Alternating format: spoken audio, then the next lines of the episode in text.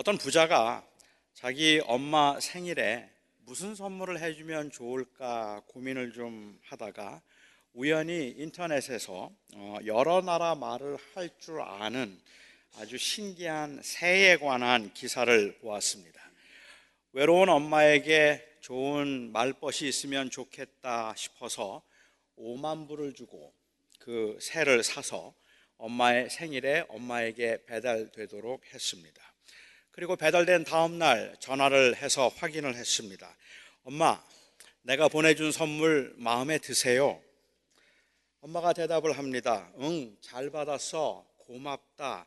아, 정말 마음에 들었어. 아주 맛있더라. 새를 잡아 먹었습니다. 아, 그 새는 먹을 수도 있습니다. 엄마가 새를 잡아 먹었어도 엄마 마음이라고 말할 수 있고, 엄마가 맛있게 먹었으면 되었다 싶기도 합니다. 하지만 대부분의 여러분들은 5만 불짜리 말할 줄 아는 새를 잡아 먹었다는 것은 상식적으로 너무 말도 안 되는 낭비라고 생각을 하실 겁니다. 확인해 보지는 않았지만 아마도 이야기가 실제로 있었던 이야기는 아니겠다 싶어요. 어, 하지만 사실 우리 주변에는 어, 원래의 목적대로 사용하지 않아서 낭비된 것들이 의외로 많을 겁니다. 때로는 우리가 그 가치를 모르기 때문에 때로는 자기의 편리대로 그 가치를 왜곡시키기 때문에 어, 이 사람들은 그 이 낭비를 하게 되는 겁니다. 인생을 바꿀 만한 아주 귀한 책을 전혀 읽지는 않고 장식용으로 사용을 한다든지 아니면 최고급 그 이 보석 시계를 어, 돼지나 강아지 목걸이로 사용을 한다든지 그리 많지 않은 그 이 너무 소중한 시간을 게임을 하는데 다 허비해 버린다든지 교인들이 땀 흘려서 한 그 정성스럽고 소중한 헌금을 가지고 목사가 도박을 하거나 아니면 자기의 사치를 위해서 사용한다든지 하는 경우들은 다 낭비에 속합니다. 제 외모로 연예계에 진출하지 않고 이 LA 구석에서 목회를 하는 것도 낭비에 속할지 모르겠습니다. 물론 사람마다 다 그 가치 기준이 달라서 어, 그걸 꼭 낭비라고 할 수 있는가, 어, 혹은 결국 인간에게 주어진 최고의 가치는 자유롭게 쓸 수 있는 인간의 자유가 아니겠는가라는 등의 논증도, 논쟁도 얼마든지 가능하겠지만 원래의 목적과 기능을 상실해서 그 가치가 왜곡되는 것은 참으로 애석한 일이 아닐 수 없습니다. 그런데 이게 더 복잡해지는 것은 제가 예로 든 것과 같이 어찌 생각하면 너무 말도 안 되어 보이는 것 같은 그러한 경우보다는 원래의 목적대로는 사용되지 않았지만 나름대로는 유용한 것들이 있을 경우에 사람들은 훨씬 더 혼란에 빠지는 것 같습니다. 서로 사랑해서 오랫동안 함께 하려고 결혼을 했어요.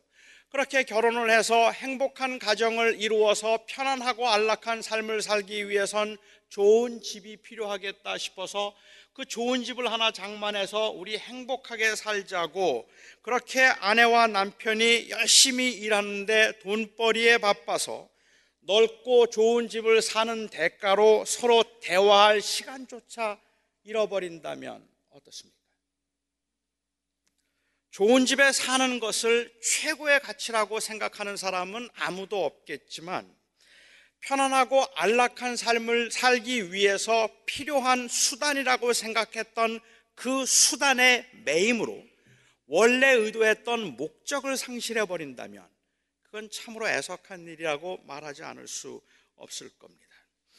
부모가 자녀에게 컴퓨터를 사주고 어, 이 사줄 때는 공부하는데 도움이 좀 되라고 어, 어린 나이이지만 컴퓨터를 사줍니다.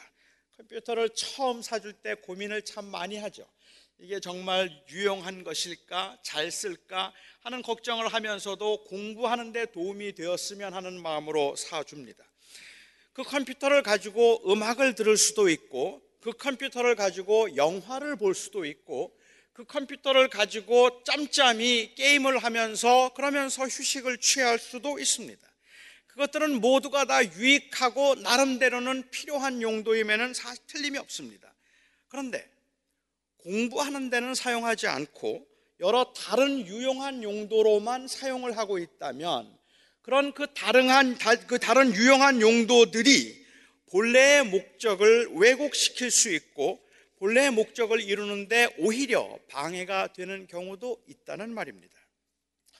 저는 모든 사물들이 원래 의도되었던 목적대로만 사용되어야 한다고 생각하지는 물론 않습니다. 볼펜으로 글씨만 쓸 건 아닙니다. 글씨를 쓰기 위해서 볼펜을 만들었지만 볼펜을 글씨 쓰는 데만 사용해야 될 필요는 없겠죠. 볼펜으로 귀를 후빌 수도 있습니다. 볼펜으로 사람을 찌르고 장난을 할 수도 있습니다. 하지만 여러 다른 기능으로 사용될 수 있다는 그 요용, 그 유용성이 원래 의도되었던 글로, 글을 쓰도록 하는 그 목적을 왜곡시키거나 아니면 그 목적을 가리우게 된다면 그렇다면 그것은 낭비라고 부를 수 있겠다는 말입니다. 예수님 당시의 유대인들이 그랬습니다. 예수님께서는 그들의 그 열심히 있는 성경 공부 그리고 그 성실한 성경 연구가 오히려 그 성경의 목적에 방해가 될 수 있음을 주님께서 말씀하셨습니다. 사실 성경은 최장, 최고, 최대의 베스트셀러입니다. 1955년에 발간된 이 기네스북이 25개의 언어로 번역이 되었는데 지금까지 그 기네스북의 판매량은 에베레스트산 높이의 120배 정도가 될 그 정도라고 합니다. 대단하죠. 스티브 코비가 쓴 성공하는 사람의 일곱 가지 습관이라는 그 책은 32개의 언어로 번역이 된 아주 고전과 같은 책이 되었습니다. 지금까지 2,500만 권이 아, 팔렸습니다. 최근에 가장 아, 많이 팔린 책은 해리 파러 그 이 시리즈입니다. 해리 파러 시리즈가 아, 그이 지금까지 약 한 4억 권 정도 아, 팔렸습니다. 제가 쓴 회복하라는 책이 몇 권 팔렸을까? 제 책이 한 4억 권 팔렸더라면 어, 제가 여러분들의 모든 문제를 해결해 드릴 수 있을 텐데 어, 그 정말 제가 생각해도 대단한 것 같아요. 그런데 성경에는 비교가 되지 않습니다. 신구약 성경, 신구약 전체를 번역한 것이 404개국 언어로 신구약 전체가 번역이 되었다고 하는데 지난 10년 동안에만 성경이 39억 권이 팔렸습니다. 제가 가지고 있는 성경마도 이 성경만 해도 20권은 좋게 될 겁니다. 성경은 쉽지 않은 책이지만 여러 가지 면에서 유익한 책입니다. 믿는 사람이든지 아니면 믿지 않는 사람이든지 한 번쯤은 꼭 읽어보고 싶은 책이고 지성인이라면 한 번쯤은 읽어봐야 되지 않을까 하는 그 은근한 부담을 느끼게 만드는 책이기도 합니다. 이스라엘 역사를 공부하는데도 성경은 아주 유용한 책이고 마음의 수련을 위해서 깊이 묵상하기에도 더할 수 없이 좋은 책입니다. 너무 많은 그럴듯한 너무 좋은 말씀들이 그 안에는 많이 있기 때문에 그래요. 어, 이 기본 사상이 또한 사랑이기 때문에 윤리적 기준으로 삼아도 유익함이 있습니다. 사람들은 성경을 읽으면서 성경의 기본 사상은 사랑이라는 것을 믿는 사람이든 믿지 않는 사람이든 다 알고 있기 때문에 사랑에 관한 이야기를 하고 있는 그 성경에서 하나님이 잔인하게 가나안 백성들을 진멸한다든지 어린아이까지 다 죽이도록 한다든지 혹은 그 여러 사람들이 고난과 재앙을 당하는 것을 보면서 어찌 사랑의 하나님이 이렇게 하실 수 있는가라고 의문을 제기할 만큼 그래서 성경에 모순이 있다고 그렇게 많이 당황스러워할 만큼 모든 사람들은 성경의 기본 정신이 사랑이라는 것을 알고 있습니다. 그러니까는 그 사랑이 중심이 되어서 윤리적 기준으로 성경을 삼는 것도 아주 유익하다는 말입니다. 특히 교회를 다니는 기독교인들의 경우는 성경을 삶과 교리의 그러한 그 기준으로 생각하기 때문에 하루하루를 경건하게 살고자 한다면 성경을 가까이 하는 것은 필수적인 일입니다. 성경에서 하라는 건 하고 하지 말라는 것만 하지 않아도 사실은 기독교적인 관점에서 볼 때는 가장 거룩한 삶을 살았다고 말할 수 있을 것 어, 같습니다. 교회에서는 성경에 대한 공부도 많이 하고 성경으로 제자 훈련도 하고 성경으로 큐티도 하고 성경 구절로 달력을 만들거나 표구를 만들어서 들어가며 나가며 항상 말씀과 가까이 하려고 애를 쓰고 있고 또 가까이 할 것을 적극 권장하고 있습니다. 교회 생활을 잘 하고 싶으면 기본적으로 성경이 어떤 책인지 성경에 무슨 내용이 있는지 조금 해박한 지식을 가지고 있으면 교회에서는 인정받을 수 있을 것이고 또한 그래서 어, 이 교회 직분자가 성경의 내용을 너무 모르면 자격 논란이 될 수도 있습니다. 특히 목사인 저는 성경을 가지고 먹고 사는 사람이라고 해도 과언이 아닐 겁니다. 성경을 읽기도 하고 성경에 관한 책들을 읽기도 하고 성경을 가지고 설교를 하고 성경을 가지고 성경 공부를 인도합니다. 그래서 제 주변에는 항상 성경이 있고 제 입에는 항상 성경에 관한 말들이 있습니다. 저는 성경을 사랑하고 성경이 또한 저에게 있어서는 그야말로 더할 수 없이 어떤 책보다도 귀중한 책인 것임에 틀림이 없습니다. 제 주변에는 이 성경을 너무 사랑해서 성경의 내용에 해박한 지식을 가지고 계신 분들이 꽤 여러분들이 계십니다. 우리 교회 교인들 중에도 성경 지식이 탁월하고 성경을 많이 아는 분들이 계십니다. 성경을 가까이 하고 그리고 성경을 자주 읽고 성경을 공부하는 사람들이 좋은 기독교인이라고 일반적으로 생각한다면 오늘 본문에서 예수님께서 하신 이 말씀에서 당황스러움을 느끼실 겁니다. 예수님 당시의 유대인들은 예수님의 이 말씀 때문에 특히 이들은 많이 당황스러웠을 것이고 심지어는 분노하기까지 했습니다. 유대 지도자들은 성경을 정말로 소중하게 생각했던 사람들입니다. 유대 지도자들은 성경에 관해서 아주 해박한 지식을 가지고 있었던 사람들이고 성경을 열심히 읽던 사람들이고 매일 성경과 가까이 살던 사람들입니다. 랍비로 교육을 받았던 이 바울이 감옥에 있으면서 편지를 쓸 때에 그 구약 성경을 자유자재로 인용해서 쓴 것을 보면서 아마도 바울은 이 구약 성경을 거의 다 외우다시피 했을 것이라고 짐작하는 학자들도 있습니다. 성경을 읽고 연구한 이 랍비들은 다양한 해석에도 굉장히 많은 관심을 가지고 있어서 누가 성경에 대해서 어떤 새로운 해석을 하면 또 들어보려고 했고 또 들어보려고 했고 그래서 바울이 이 성경에 대해서 회당에서 강의를 하거나 강론을 하거나 예수님께서 강론을 할 때도 그들은 마다하지 않고 그 새로운 해석을 들어보려고 했습니다. 열린 마음으로 하나님의 그 말씀을 보려고 했다는 말이죠.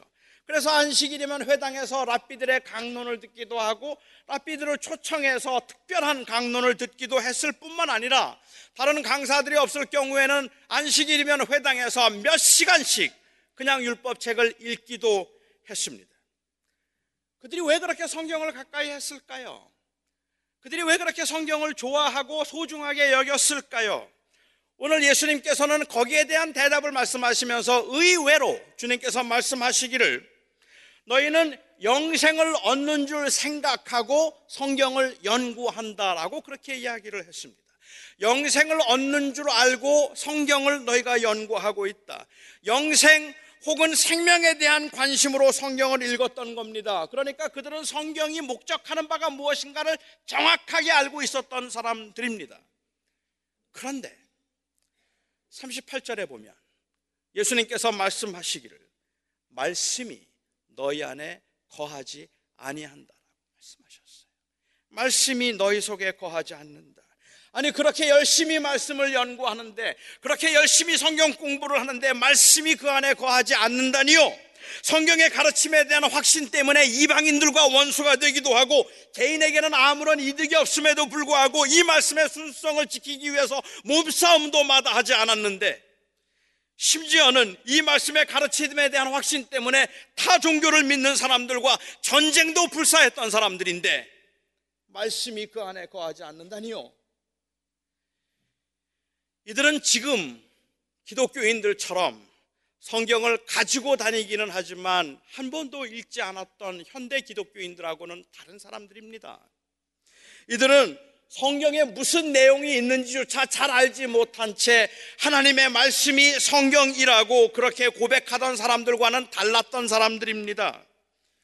그들은 말씀을 붙들고 살았던 사람들이고 미간에도 그리고 손목에도 심지어는 옷술에도 하나님의 말씀을 적어놓고 그 말씀을 주야로 묵상하고 그 말씀과 함께 살았던 사람들인데 하나님께 예수님께서 그들에게 말씀이 너희 안에 거하지 않는다 말씀하셨어요. 어떻게 그렇게 말씀? 왜 그렇게 말씀하셨을까요?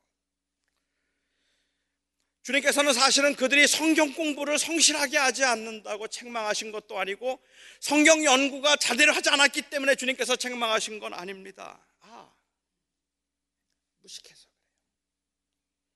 주님께서 말씀이 그 안에 거하지 않는다고 말씀하셨던 이유는 성경을 아무리 읽으면 뭐합니까? 성경을 아무리 보면 뭐합니까? 하루에 20장씩 성경을 읽으면 뭐합니까? 성경에 있는 내용을 모르는데 그 의도를 알지 못하는데 무식해서 그랬을 거예요. 영생을 얻는 길이 성경에 있는 줄 알고 열심히 연구하고 공부했지만 성경에 감추어져 있는 그 오묘한 뜻을 알 수가 없었던 겁니다. 그들은 성경을 정말 열심히 진실되게 연구했어도 성경이란 책이 워낙에 난해한 책이라서 영생 얻는 길을 엉뚱한 곳에서 찾았던 겁니다. 지난 2000년 동안 수많은 사람들이 성경을 연구했어도 그리고 구약의 의미와 상징을 성취하고 설명해 주고 있는 신약 성경을 가지고 있음에도 불구하고 현대인들도 성경을 이해하기가 어려운데 당시 사람들이 성경의 맥을 짚기는 아마 가능하지 않았을 겁니다. 오직 그리스도를 믿음으로만 영원한 생명에 이르는 것이고 메시아를 통해서만 구원을 받는데 거룩하게 살면 되는 줄 알고 그냥 거룩하게 살려고 애를 썼을 뿐입니다. 그렇게 몰랐기 때문에, 무식했기 때문에 주님께서 말씀이 너희 안에 거하지 않는다고 그렇게 말씀하신 겁니다. 정말 그럴까요? 정말 그럴까요? 주님은 지금 무식한 것을 책망하고 계시는 걸까요? 성경이 원래 의도하는 바를 몰라서 그런 걸까요? 저는 아닌 것 같아요. 예수님께서 이 땅에 오셨을 때 어, 동방 박사들이 예루살렘으로 별을 따라왔습니다. 그리고 너무 무모하게도 그 탐욕스럽고 그리고 그 잔인했던 헤롯 대왕을 찾아가서 유대인의 왕이 어디에서 나는가를 물었습니다.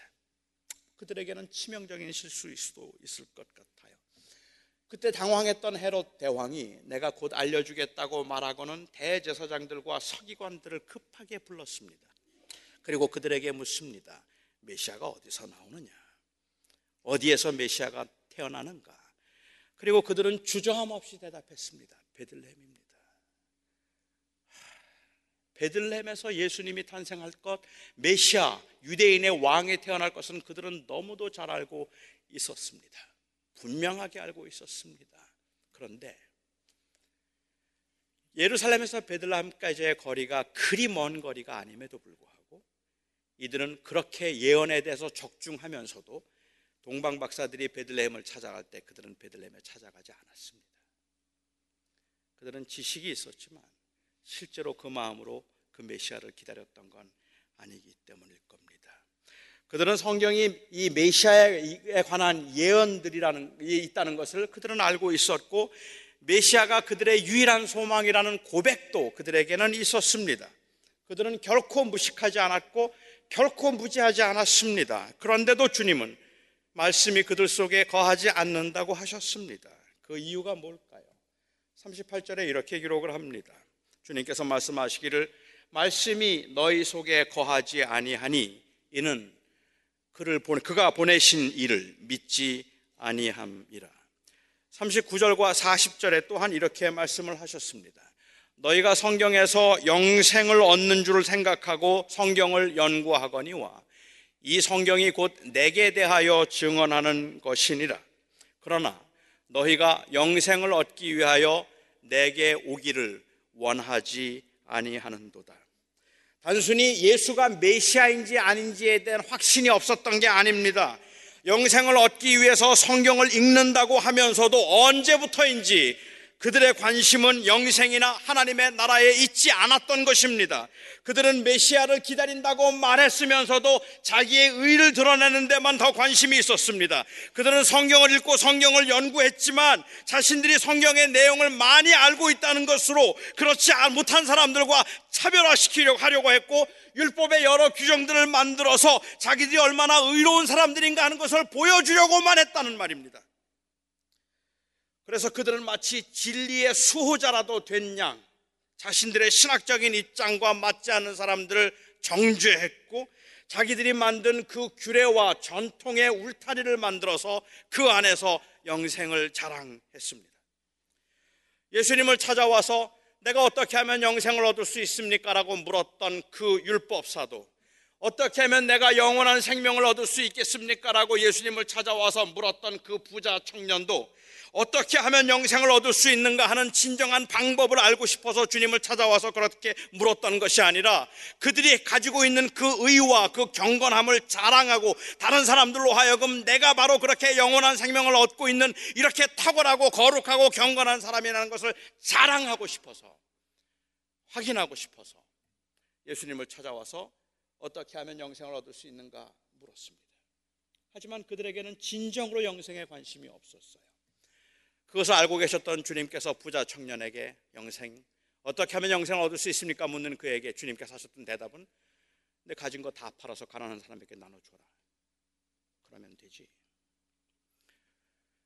그리고 그 청년은 심히 근심하며 떠나야 했습니다.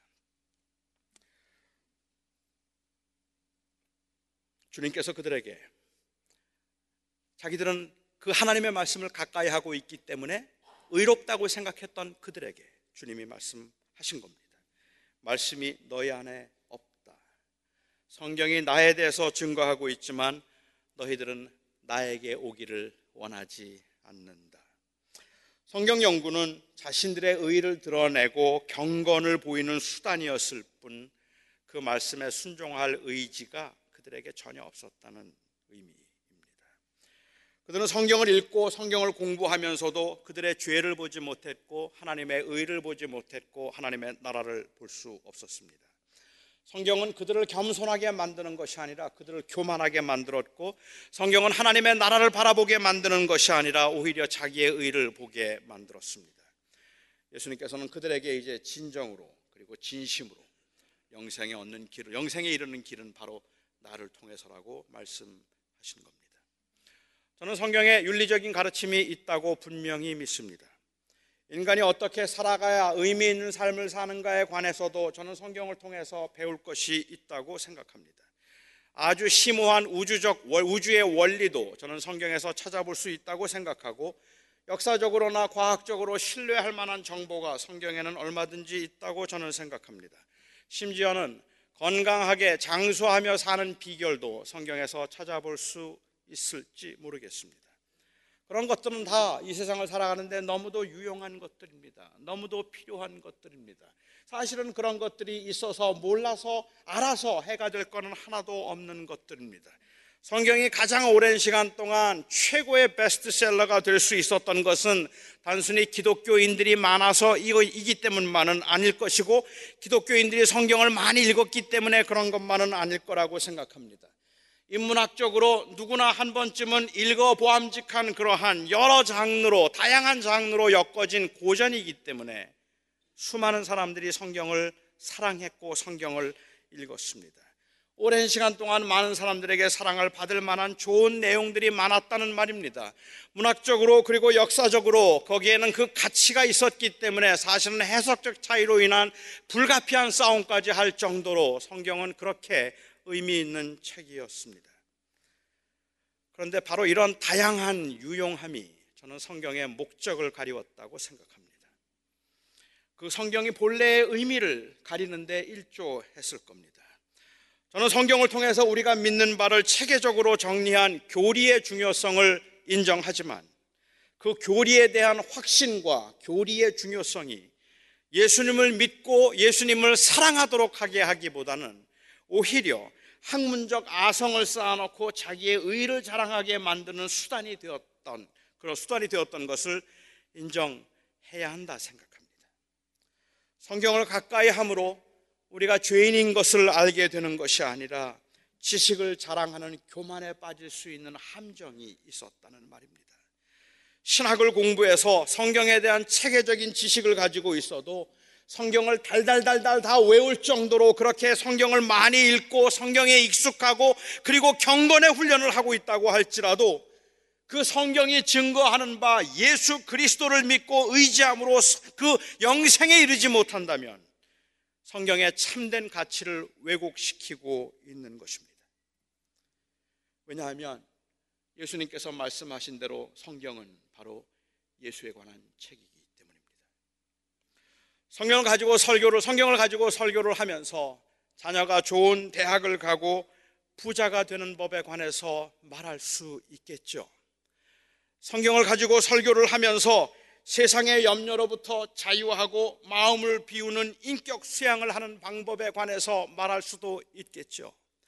성경을 가지고 설교를 하면서 고난 가운데 외롭고 힘들게 살아가고 있는 이 각박한 이민 생활을 하는 여러분들의 마음 속에 조금이라도 심리적으로 위로가 될 수 있고 힘이 될 수 있는 그러한 말들과 듣기 좋은 말들과 또한 그래서 그 말을 들으면서 그냥 잠깐이라도 좀 쉬고 유쾌하게 할 수 있는 그러한 말들도 얼마든지 할 수 있겠죠.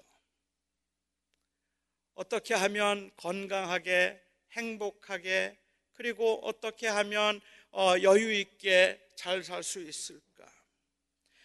더 이상은 현대인들에게는 맞지 않는 이 각박한 세상 가운데 더 이상은 관심을 갖기도 어려운 영생이니 하나님 나라니 구원이니 대속이니 이런 이야기 이제 그만하고 정말로 듣고 싶은 이야기들 내게 그냥 그냥 듣고 나면 마음의 양식이 될 만한 그러한 좋은 이야기들을 사람들은 듣고 싶어 하겠죠.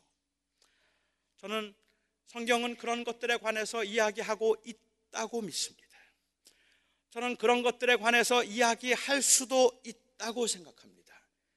하지만 그 이야기들이 본질의 왜곡이 될 수도 있단 말입니다. 그 이야기들이 성경이 말하고자 하는 가장 중요하고 가장 분명하고 가장 확실한 생명에 이르는 길에 관해서 말하지 않게 만들 수 저는 그것이 우리가 경계해야 될 바일지도 모르겠다고 생각해요.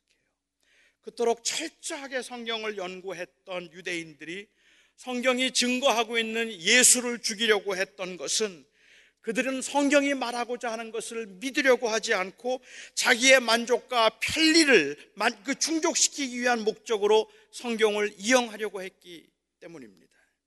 그들의 관심은 생명에 있는 것이 아니라 지식에 있었던 것이고 지식을 통한 신분에 그들의 관심이 있었던 것입니다.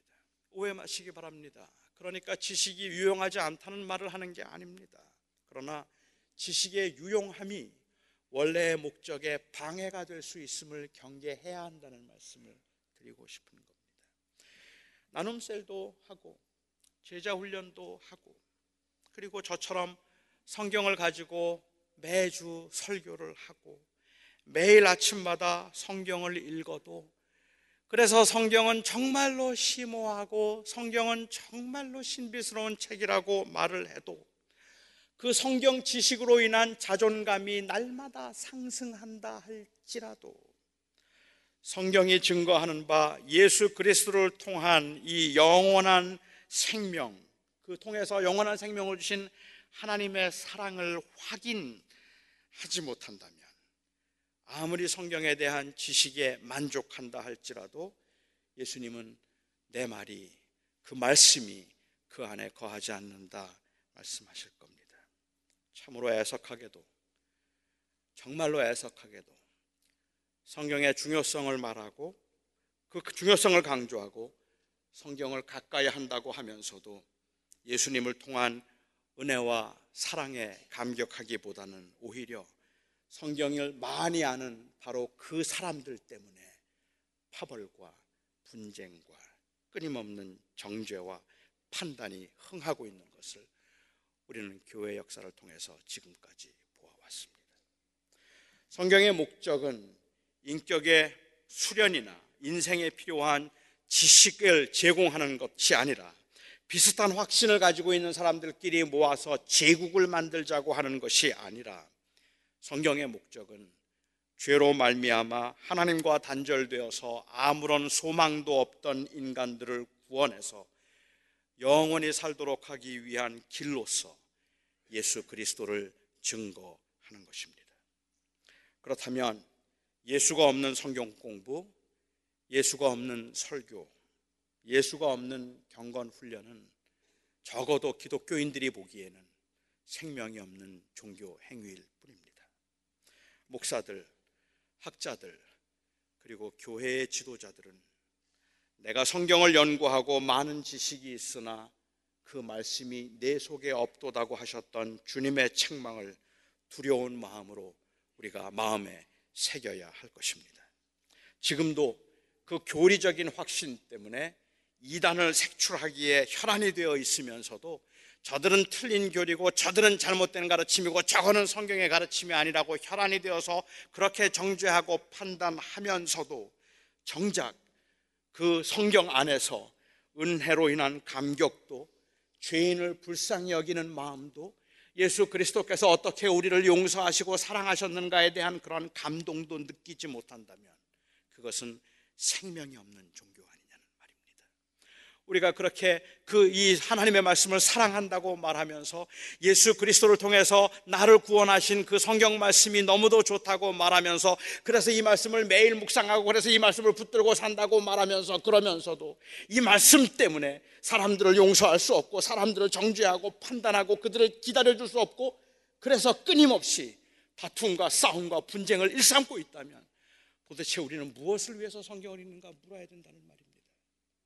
이 하나님의 말씀은 우리로 하여금 겸손하게 만들어야 하고 우리로 하여금 죄인임을 깨닫게 만들어야 되고 이 하나님의 말씀은 우리로 하여금 정말 다른 것이 아닌 예수 안에서만 내가 생명이 있다는 것을 고백하게 만들 수 있어야 하는 겁니다.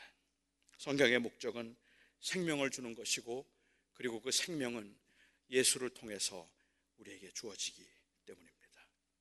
저는 오늘도 여러분들의 나눔셀에서 그리고 여러분들의 삶의 현장에서 이 예수 그리스도를 바라볼 수 있기를 어, 바랍니다.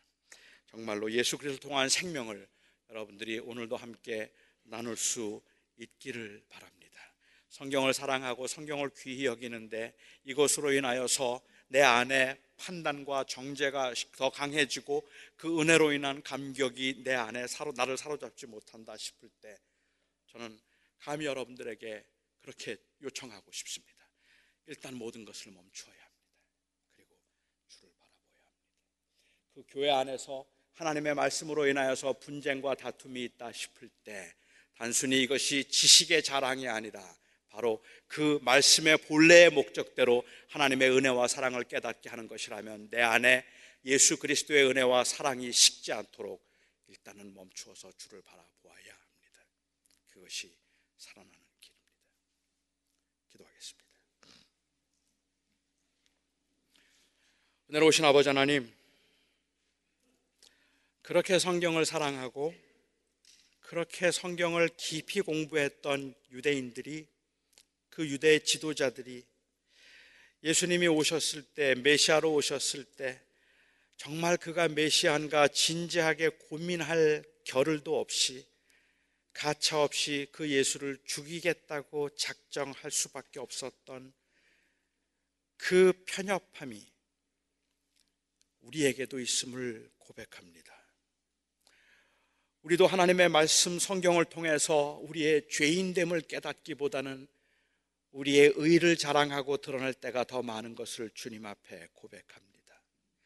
하나님의 말씀은 하나님 우리로 하여금 그 하나님의 은혜가 아니면 살 수 없음을 가르쳐 주고 있는데도 불구하고 오히려 우리가 가지고 있는 그 알량한 지식 때문에 제가 가지고 있는 그 알량한 지식 때문에 판단과 정죄가 앞서고 다른 사람들에 대한 용납과 그리고 용서가 이루어지지 못하는 말씀 때문에 사랑하는 것이 아니라 말씀 때문에 오히려 미워하게 되는 이런 일들이 훨씬 더 쉽게 볼 수 있는 일이라서 우리는 참으로 안타까운 마음으로 다시 한번 예수께서 말씀하신 말씀이 내 안에 없다고 하신 그 주님의 말씀을 깊이 새겨 듣습니다.